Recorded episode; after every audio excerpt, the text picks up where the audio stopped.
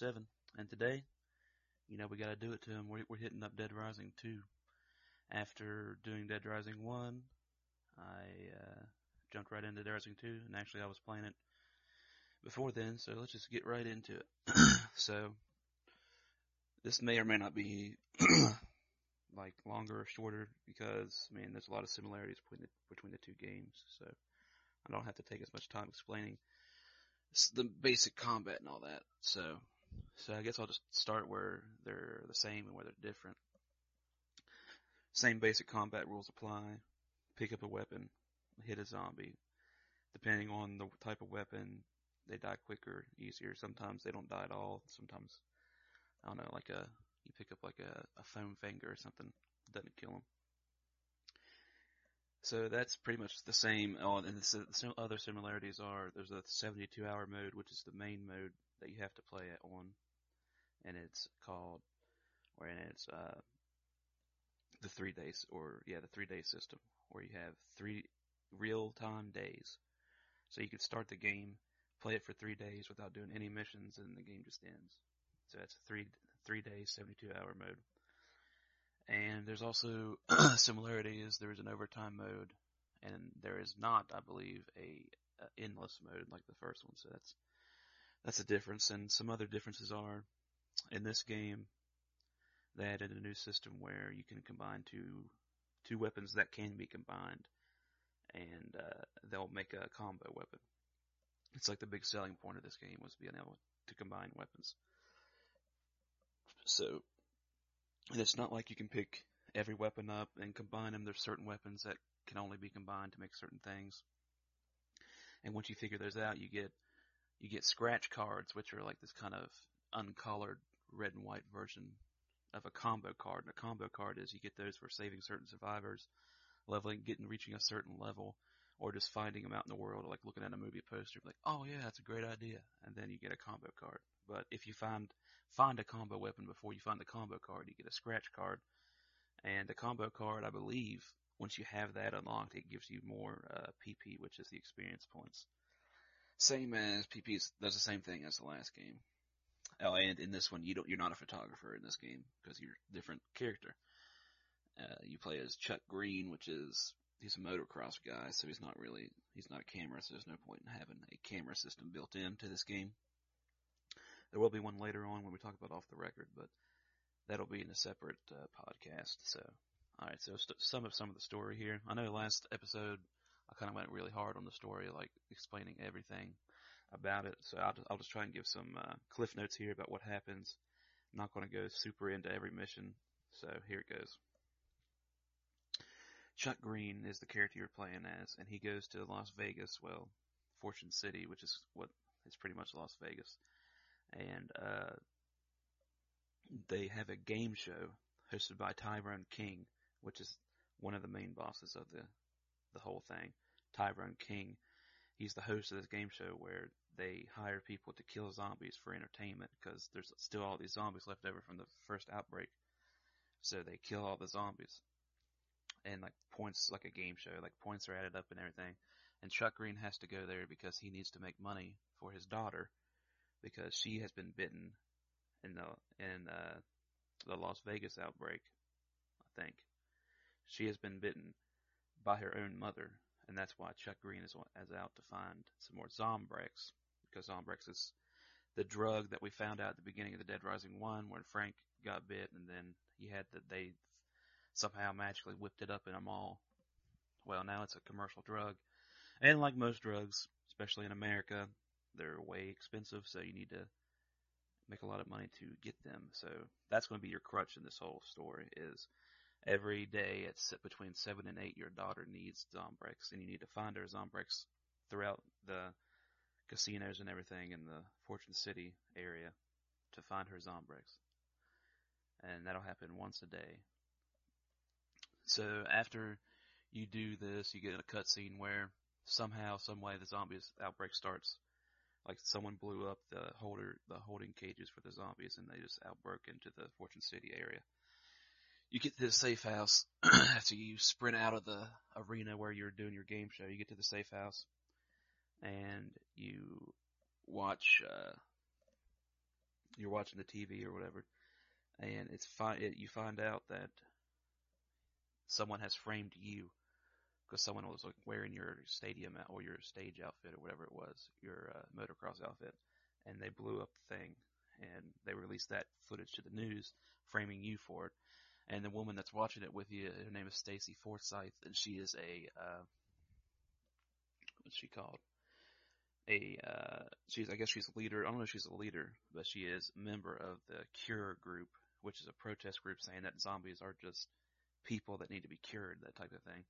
So she's all up in arms about how, why you would do that, and then your whole main goal of the story is to discover the truth and clear a name. So in the first game, you were Frank and you were trying to discover the truth and let people know what really happened. In this game, you're trying to discover the truth and clear your name because you're convicted or you're not convicted, but you're a uh, criminal up until you do that.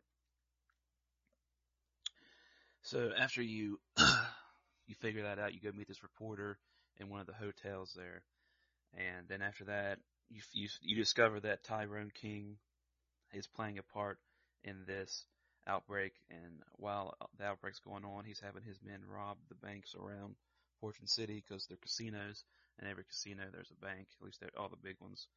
So he's robbing all the banks, and then you stop his plans from doing that, from uh, robbing the banks, and then he tries to escape. So you, this is pretty cool, uh, like little uh, bit of gameplay here. You're fighting a helicopter that's winched to the roof because like he's trying to take off and you there's some reason there's a winch on the roof and you hook the winch to the helicopter so the helicopter can only move a certain way and it's flying around in a circle trying to hit you and run you over but then you uh after that you and the, the way to kill the helicopter just for uh if you guys are stuck sake you just throw objects into the propellers like you hit the winch to bring it down closer to you, and you just throw objects into propellers, and then that uh, that brings the health of the helicopter down significantly. But uh, after that, you uh, TK is hurt, so you take him in, and then you take him into the safe house. He's laying up on a bed, and you're asking him why he's doing all that stuff, and then you you fight, uh, or no, you uh, something happens, and the zombies are let in. Like someone opens the door to the safe house and the zombies are let in. So you have to hack the main wall panel and close the door off, kill all the zombies. And once you do that, cutscene starts and it's TK. He's trying to, and TK is Tyrone King, the host. So I'll, I'll just refer to him as TK, because that's what they do in the game. TK is trying to run, run away from the safe house because he knows that he's in trouble and he gets bit by a zombie. So now he's laid up in the bed, bit by a zombie, and you have to choose whether to give him Zombrex or to let him turn. And if you don't give him Zombrex, you will not get the the overtime best ending. So you need to give him Zombrex eventually. And I'm probably skipping over a couple bosses here that aren't really uh, that. Uh, I mean, they're in the story, but they're not like, oh, if I if I forgot that, then the story doesn't make any sense. So again, I'm trying to sum this up and not spend as much time as I did last time. So after he gets bit, you realize that something's going on, and this is when the third day event happens during the game. And like I said before that every day on that third day something happens. And on the third day event, gas comes up. The military arrives as the gas is coming up out of the ground, and the gas mutates the zombies that are on the vents and makes them stronger, uh, faster, and like more aggressive. So, and there's this gas everywhere. So your whole goal is to find out where the gas is coming from and how to shut it off. So you go find where the gas is coming from, you shut it off, and then the reporter gets taken by this crazy military guy. You go fight a boss battle with him, which we'll talk about all the psychopaths here in a few, but you'll fight the boss battle with him, bring the reporter back to the safe house, and then you figure out who actually let the uh, who actually was a part of this, and it was the guy, uh, the police officer that was in charge of the whole, uh, which I probably should have said at the start, his name's Sullivan. He's in charge of the whole safe house. Like he's the one that's like, all right, we're on lockdown, no one's coming in or out, and he he hates you from the beginning because he knows that your daughter's sick, or your your daughter needs medicine, and he's afraid that she'll turn any minute. So he uh he's the one that released it because he's working with Phenotrans, which is the zombie or the Zombrex making company, and they need queens to make the Zombrex. So they release this gas because these gas attract more queens to these buffed up zombies. So the whole thing was this Phenotrans was trying to collect a bunch of bees to make zombies, and they needed a big outbreak to get more zombies so they can get more bees. So it's kind of like a twisted, like we're doing this to help, but we need more stuff to help the ones that are infected now kind of thing. And the, uh, so you, you find out it's him and you gotta track him down to the top of this building. And you have a, a pretty lackluster boss fight, I want to say. It's not as, like they try to, they try to remake the one before the first game where you're on the heli, when you're on the, the tank and you're fist fighting the army guy. Well, this one is, uh, it's it's kind of lackluster and it's kind of cheap to be honest with you. But you fight Sullivan on this roof bare hands because if you try to hit him with a weapon, somehow he'll just grab it and throw it off. And the end of the fight happens where he uh, he hooks the uh, or he the helicopter's coming or something like that, and he gets hooked to the ground and he gets ripped apart, and that's how he dies. Like you hook him to the ground and he gets ripped apart. So if you this is when if you if you didn't give TK Zombrex, you would get uh, I think it's ending A, and like the helicopter's coming to pick you up. You found out what the main cause is, so you got your name covered, and uh, you found out what actually happened. But TK is a zombie now, and so as you're leaving, Katie drops her bag in the elevator, so you go back to the elevator, and uh, the zombie TK jumps on Chuck and Katie's your daughter, by the way, and jumps on Chuck and then it fades to black and that's the end. And this is actually, uh, people believe this to be the canon ending because there's a Case West that came out like a DLC, which I didn't play because I don't have access to it because I'm, I'm playing the re-release and I'm pretty sure it's not on there. But, uh, it's pretty much just Chuck and Frank team up to find more out about the Phenotrans. But the reason why people think it's the canon ending because at the start of Case West, it's when Chuck is fighting uh, uh, TK in the elevator, and then Frank helps him, and that's it picks up from there. So people think that's canon because everyone loves Frank, you know. But the uh, actual overtime ending is you give Tyrone the TK the Zombrex, and then as you're getting on the helicopter with all the survivors, you get a message from TK that he has captured Stacey, which is kind of your semi love interest, but it's not really. They don't really talk about it. But you do hug at the end of the game, so it's kind of implied. And the uh, what was I going to say? And the uh, yeah, uh, oh yeah, in the overtime mode, the thing.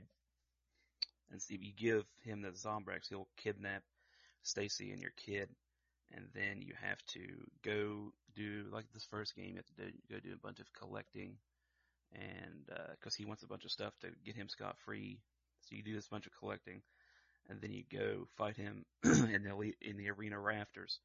And this is a you you show up or he kidnaps you and brings you there, and then you have no weapons, no healing items, so it's just fists. But there are weapons around the arena to pick up and fight him, which I would recommend the uh, red crowbar because that's uh, what I used and it was pretty good. So, not red crowbar, red giant wrench.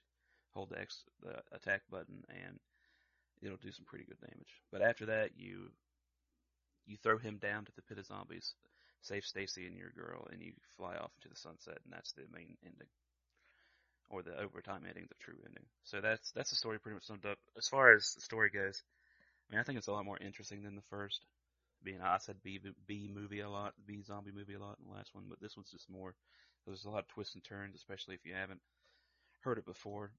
So I mean, the story's story's pretty good in this one. Uh, my overall gameplay experience in this one is way, way better than the first. I mean, this is a it's a newer game, still kind of old, but it's newer than the first. So the typical graphics and stuff look pretty good. And the, the changes, the big changes, I think, are the AI. Uh, the AI is significantly improved in this one, and it makes the getting survivors easy. Like as I said in the last one, I was telling you some behind the scenes stuff. I beat it, forgot some survivors, then I beat it again to get all the survivors because the AI was so much better. So from there, I'm going to go into some pros and cons that the game uh, offered me. Uh, some of the pros are that I mean it's just fun to play, and uh, the good that the story is not too distracting and it's just it's there to do its purpose. And I kind of like Chuck. I know people. This is not a common uh, idea to have, but I like Chuck. It's a nice, refreshing difference in character. Like he's not so. He says a couple one-liners here and there, but he's always like mostly stout and serious because I mean it's his daughter that he has to get medicine for. So it's like, okay, I I understand that he's upset and mad all the time because he, his daughter he has to worry about his daughter, and that kind of gives you like a a second dimension to his character because he has a daughter he has to take care of, other than Frank, where he's just there for a story. Here he has to clear his name, find the facts. Oh, and by the way, your daughter's going to turn into a zombie every day if you don't help her. So I mean, that's the kind of good stuff about the game. And uh, I kind of did went over that pretty quick for the pros, but just know, in my mind, the pros outweigh the cons. But my cons list is uh, longer because I have to go into more depth on certain things. So starting off with the cons on the re-release, I don't know what it was, but the re-release version, the HD re-release, it crashed over and over again. Luckily, it for me it crashes like after I've already saved, after a big story event, so I didn't lose that much progress. But I can imagine, like, if you were not saving as much as you should have, then you would lose a lot of progress. And it, it crashed a ton. I would say at least once a play, like once a, uh, cause I played this over a few days, so once a day it crashed. So it's kind of, that's definitely a con, and I would, uh, advise, I, I would advise you to save as much as you can if you're playing on a HD re-release. Uh, Another con is that third day event I talked about, how all, most of the games during that third day something changes to make the gameplay. Well, at this point you should have already explored everything that you could, but once this happens, it makes exploring super annoying. Because the zombies will, for one thing, the zombies don't go down in normal hits like they would. Plus there's this green fog everywhere that's really annoying to look at. So, I would say get your exploring done before that third day happens. And I don't know. Once that third day thing happened, I just ran through the story because I was sick of seeing the zombies everywhere. But the game does give you plenty of time to explore, so don't think you have to rush to know on that third day when that happens if you're going along with the story. Just know that once that happens, you'll want to get through the story as fast as possible because there's super annoying, especially when you got survivors to save. And there's at least two groups of survivors you have to save while that's happening. Uh, for new players, Zombrex can be a pain, but for me, since I know where all the hidden Zombrex is, because how Zombrex works is there's these, um, there's these pawn shops set up by these looters, and you have to pay actual money that you win gambling during at the casinos for Zombrex. And Zombrex starts at twenty five thousand, and then your next buy goes up to fifty thousand, and then it goes up to it goes up twenty five thousand every buy, and you need at least four. But if you're getting the survivors, you need more because some survivors need Zombrex. So I would say somewhere between seven and eight range that you're safe, but you can easily find like free ones everywhere. So, but they're hidden in places, and if you don't know where they're hidden at, then that can be a pain for new players. But for me, it wasn't a problem. So I put that in a cons list because Zombrex can be annoying, especially when you have to get it and then you have to run all the way back to the safe house to give it to your daughter in, in time. Otherwise she dies and that ruins your playthrough. I mean, you can still play, but you won't get the best ending because your daughter's dead. And, uh, I'll throw this in the cons because, I mean, this is a trope for all the games, but I'll throw it in the cons anyway. Uh, once you find one or two best combo weapons, you'll stick to those combo weapons and you will not uh, veer off them very much unless you're just uh, testing stuff out. But the ones I stayed with are the laser sword, which is a uh, a thing of gems and a lightsaber, or in a uh, flashlight, and it makes a lightsaber type weapon. And uh, Defiler, which is a a uh, sledgehammer and a axe put together, and it makes like a double sided axe axe sledgehammer type deal, and it does super damage. The Defiler is the best weapon for damage I think in the game, and Knife Glove, which gives you like boxing gloves and knives, gives you like Wolverine gloves or claws, which are cool, and I just love Wolverine, so I always use those when I can. And lastly, I think this is last of my cons. Let's see. Eh, yeah. Survivors. Some survivors, anyway. Hidden survivors, specifically. There are hidden survivors in this game. That sucks. I told you I had to play it twice because I didn't, I didn't know about the hidden survivors. Like, there's a whole thing of survivors I didn't even know about till I played through this game. It's like the Tape It or Die gang. It's like an internet thing, but they're hidden underneath one of the stores, and you have to find them, and then you can't save them until later on when it's that third day thing, and those souped up zombies are coming at you, which is super annoying. And uh, if you're bad at card games, this, this can fall under cons too. If you're bad at card games like Texas Hold'em, poker, uh, then it can be a pain because some survivors will only come with you if you beat them all in poker. I know it's kind of dumb, but it's a video game, so. But there are things like the magazines that came back in this game, and there are gambling magazines this time. If you get all three gambling magazines in your inventory, so you have to sacrifice three inventory slots, but it makes playing poker super easy, and you'll pretty much win every time. And that's also how you get money by playing slot machines with the gambling magazines in your uh, inventory. That's how you get the money for Zombrex if you need to buy them. So it's not that too bad of a thing. All right, so like last time, I'm going to go through the uh, psychopaths, and this uh, list is again from fandom.com, deadrising.fandom.com, and the list will be the order in which they they first appear. So it's not like the order of the fights, but it's the order in which they first appear, and I'll talk to you about their fights and stuff as we as we go along. Uh, Tyrone King, of course, is TK. We know how that turns out. You fight him on top of the arena. Amber Bailey and Crystal Bailey. These are, uh, I don't know if they're twins. I guess they kind of are. Yeah, they are twins. That, uh, they're bodyguards of TK. And there's a point where, uh, the reporter goes to meet her source, and these two are her source, and they kidnap her, and you gotta fight them both at the same time. Their fight could be kind of annoying because the healing items, all, it's in a nightclub, so all the healing items are, uh, alcohol, and if you drink too much alcohol, your guy starts to throw up and he'll drop his weapon in his hand when he's throwing up, so it's kind of annoying. So I would suggest bringing in a bunch of OJ and coffee creamer, so you could not have to worry about that. And their their attacks are pretty basic. They one of them runs around while the other one tries to hit you, and if you get one of their health down, then the fight's over. You don't have to kill both of them. another loot or another psychopaths kind of is like they're mini psychopaths. They're called looters. They're all around the mall or the malls and the uh, casinos rather. And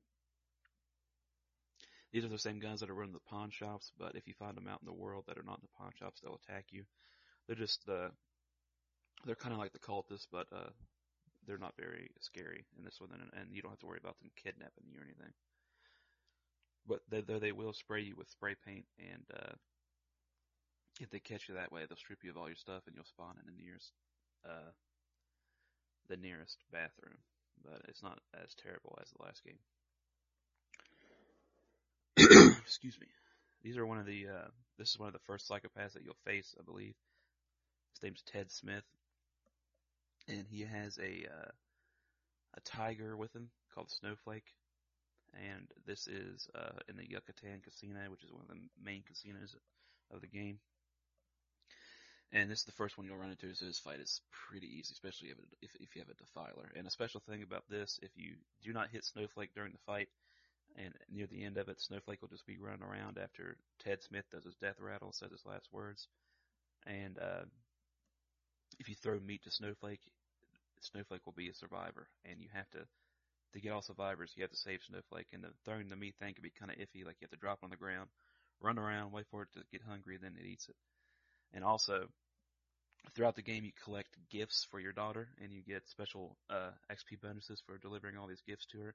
And Snowflake counts as one as, a, as one of those gifts. And in order to get all the gifts and get the achievement for it, you have to give Snowflake. Next is Leon Bell, which is one of the uh, contestants that uh, was in the thing with Chuck Green, like where they at the very beginning of the game where you fought, you killed zombies for points and all that. He's gone crazy and he's running over survivors outside, and you have to uh, you kill him like he's on his bike, and he's he can be kind of difficult, but you can easily get him trapped on corners and stuff, and use your defiler again and just wreck him. And once he dies, he'll give you access to bike customizations where you can put chainsaws on bikes and everything. Pretty cool. Next is uh, Brandon Whitaker, and he's a member of the Cure that has gone insane, and he's in a bathroom and he has a woman captured there, and his fight is he'll uh, he's in a bathroom with stalls, like a bunch of stalls, so he'll jump in a stall, he'll then he'll jump out and attack you, then he'll run to another stall, then jump out a different stall and attack you. But once he once you kill him, you can save the survivor. Pretty easy stuff. And uh Antoine Thomas, he's a crazy chef guy, and he has a survivor trapped in the cooler, and his fight is kind of unique because he'll, uh, if you damage him enough, he'll run to a stack of food and he'll start eating it and get his health back. So you have to stick with him the whole time. Next is Brent Ernst. Is that it? No, Ernst. Brent Ernst. And this is Slappy. This is probably the most memorable boss. He is a uh, kind of a nerdy, nerdy guy that's in a costume, like Slappy costume. It's like a kid's thing in this universe. and uh, his new girlfriend or the Slappy's girlfriend in the costume world like is dead and he, she's to be his first date or whatever and uh she was killed by zombies and she and he realizes and he's gone insane after that but then he looks and sees who you are when you find him realizes you're the guy that started this according to the news. So he attacks you. And uh gosh got something in my throat. And he uh he's the most famous one because he does like a little jump scare thing at the end like you kill him. Kind of similar to the the shopping cart guy in the first game. Like you kill him and then he uh, sits up and goes don't worry kids. Everybody loves slappy and yeah then he dies. That's his death rattle. Next is randy tugman.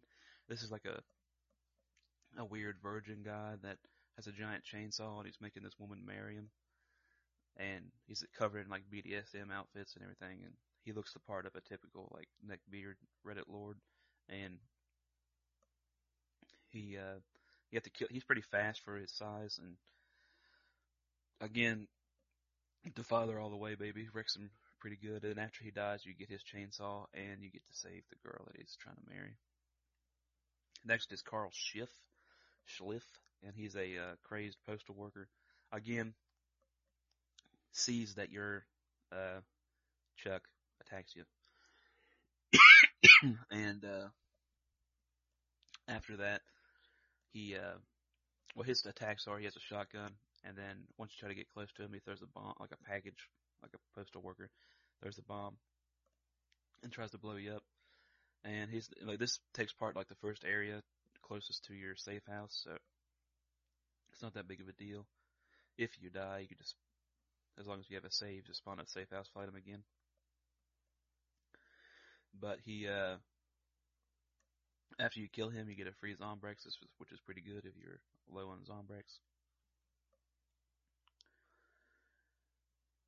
Next is Seymour Redding, which is a, uh, he's like a security guard that's gone crazy in the hotel where you first meet the reporter but he spawns there afterwards on day three, before the souped up zombies come. And, uh, his fight, I mean, he's like hanging people, which is strange. Like, I guess he's just thinking that, uh, like he's kind of come into a, an old west sheriff type deal. So he's hanging people that are zombies, I guess, or, and he can't save any of these people. These are scripted people that die.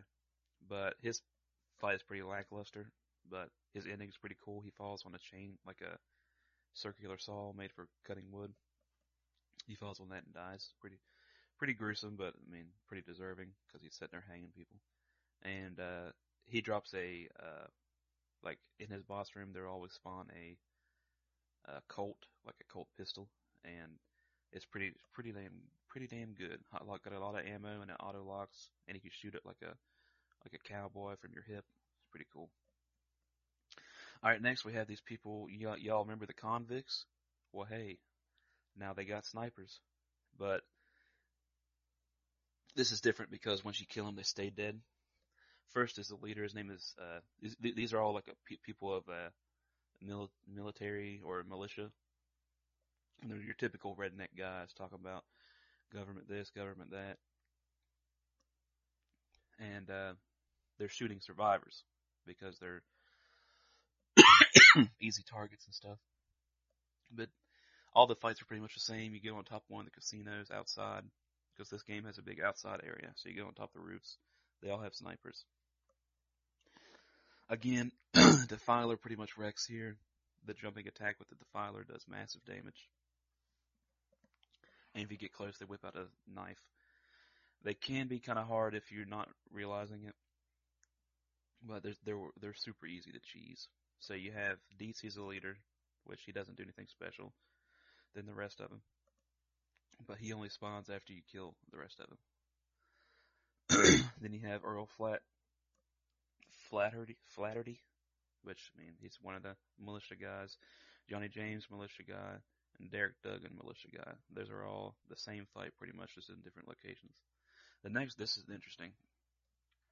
The next one is Bibi Love, and uh, she's like a crazed stage performer in one of the casinos that has a stage, and so she's an aging pop star is clinging to her former glory. So she wants you to, first off, you have to show up in a tuxedo, and you have to give her a drink to quench her thirst or whatever. And then after that, uh, you have to do this mini game, which I don't know if it was the real, real, real re-release or if it was just this. It's meant to be this shitty, but I failed this a couple times. And if you fail it, she blows up all of the survivors she has tied up in the back. But you have to, uh, you have to. It's like a only way I can explain it is kind of like a uh, a rhythm game where it's like it shows up a screen. You have to hit the buttons as they scroll past to set off the stage alarms and everything. And if you do all that, she becomes a survivor, and you can take her and all the other survivors back to the safe house, and she counts as a survivor. So you don't actually kill her, but she is a psychopath boss. Next two are pretty cool. I think they're kind of playing off of. Uh, I think it's Penn and Teller, the magicians. One of them, whenever they did their act, one of them talked, one of them didn't. But this is Reed Wallbeck and Roger Withers. Uh, Reed Wallbeck has a uh, rocket launcher that shoots at you, and Roger Withers has two uh, like pirate swords. And uh, their whole thing was they were trying out new tricks, and they were just killing people because the the saw like sawing them half kind of magic trick because they were messing up with it. So you see, you catch them sawing some girl in half, then you can fight him and kill him. Next is Dwight Boykin. He's a uh, he's one of the military. He's like the military leader that drove him in there, and he's the guy that you have to save the reporter from it and bring her back to the warehouse or the safe house. Next are two scientists that were in the uh, Phenotrans thing under the ground, and they're not really boss battles, more of just like crazed survivors that you can't save. So they go down pretty easy. They don't they don't have cutscenes or anything. Or there's one cutscene when you walk in on them, but they don't have like a death cutscene or anything. You just kill them. Peter Stevens and Mark Mark Bradson. They have pistols. Not a hard fight. Defiler all the way, baby. All right. So that's a psychopaths. Uh, this time around, I think they realized like what people liked about psychopaths, and they they upped it pretty pretty good. I mean, I, I didn't go too too in the detail of how good the cutscenes were, but they were all all pretty good aside from the uh, militiamen. Even though they had a cutscene, it wasn't wasn't all that special. And yeah, but they I think they really honed in on what makes good psychopaths in this one. People may disagree, but that's my thoughts. Good psychopaths all around. As far as replayability in this game, that's got it down. That's the next thing to talk about on my list. So I'll just do that. Uh, then I'll move on to some wrap up wrap up thoughts. I'm not sure how. Let's check and see how long this recording is going. See if we're anywhere near. Nah, so we're about 35 minutes right now, so maybe I'll take some time to do these wrap up thoughts because I like to shoot for closer to an hour, an hour than this, but I'm talking a lot faster this time, so. And there's less to talk about since it's just a sequel and most of the game mechanics are the same. So, uh, some wrap up thoughts. The replayability in this game is pretty good. Like I said, I beat it twice just for this podcast alone. And, uh, the main problem is, like, I would like a, a sandbox mode for this game. We do get a sandbox mode in Off the Record, which is what I'll talk about next podcast, Off the Record podcast. And, uh, yeah, but the sandbox mode in that is pretty cool, and I would kind of wish it was like it was this because I like Chuck's player model better. But that we'll get more into that when I go into the off the record stuff. but uh, replayability is pretty good. Like I said, I beat it twice. A lot more to explore in this one. It's a giant uh, Fortune City casino place. A lot of cool outfits, a lot of cool weapons to try out. Even though, like I mentioned, there's that select few that you'll stick to. But yeah, this is a game I will probably go back to later on down the road, which I, I can't say that about Dead Rising 1, sadly. Uh, there's also a, uh, kind of a pseudo multiplayer that they added in. Like, you, first off, you could play co-op with a friend, and it's kind of weird because you'll, you'll just spawn as another Chuck, so you'll play the whole game as a friend, with a friend. And off the record, one of them will play Chuck, one of them will, will play Frank. But, uh, yeah, uh, the multiplayer is just the because it's just the Terror is Reality, which is the game show, which you'll just kill zombies for points, and uh, it's kind of annoying because if you're trying to get all achievements, there are, are online achievements for this, which is a pet peeve I have in games, especially single player games. They're, I wish people, I wish they would stop making online achievements in single player games because then you can't complete the achievements, especially in games like this that are old and don't really have a player base anymore, so you'd have to get like four of your friends that all have the game to go and grind achievements, which is annoying. So my thoughts on games as a whole, like I said, I like this this game as a whole. I like this a lot better than the first one. I know it might be blasphemy. I like Frank better as a character, but I like Chuck just as much. He has more depth, I think, with his daughter and everything. Uh, overall, the game was improved, like I said only gripe I have is really that third or fourth day whenever the uh, zombies change, but that's just story stuff. And if you don't do any of the story, you could play three days straight without ever seeing them. So yeah, that's that's that for my experience on the game. I mean, it was it's fun. I had a blast playing it, and this is definitely something I could go back to because I didn't do all the achievements like I said, because there's uh some that are locked behind multiplayer and uh, there's also some that are just grindy, like kill seventy thousand zombies or something. So that's not really something that I would do for this, but I could go, easily go back and grind it out if I wanted to, because the game's just that fun. I mean, killing zombies, that's that's fun stuff. That's that's why this game is made to have fun, and it's not uh, it's not terrible. I definitely will go back to it. And since I still got off the record to play yet, which is just this game mechanics but a shoehorned Frank storyline.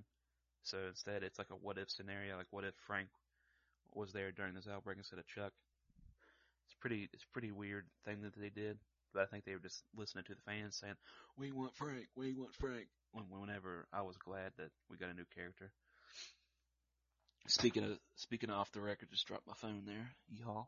Speaking of off the record, uh, like I thought this one was going to go, this pod was going to go a lot longer than, uh, or uh, pretty much the same length as the last one, and we're getting about 40 minutes, so it's, it is kind of the same length.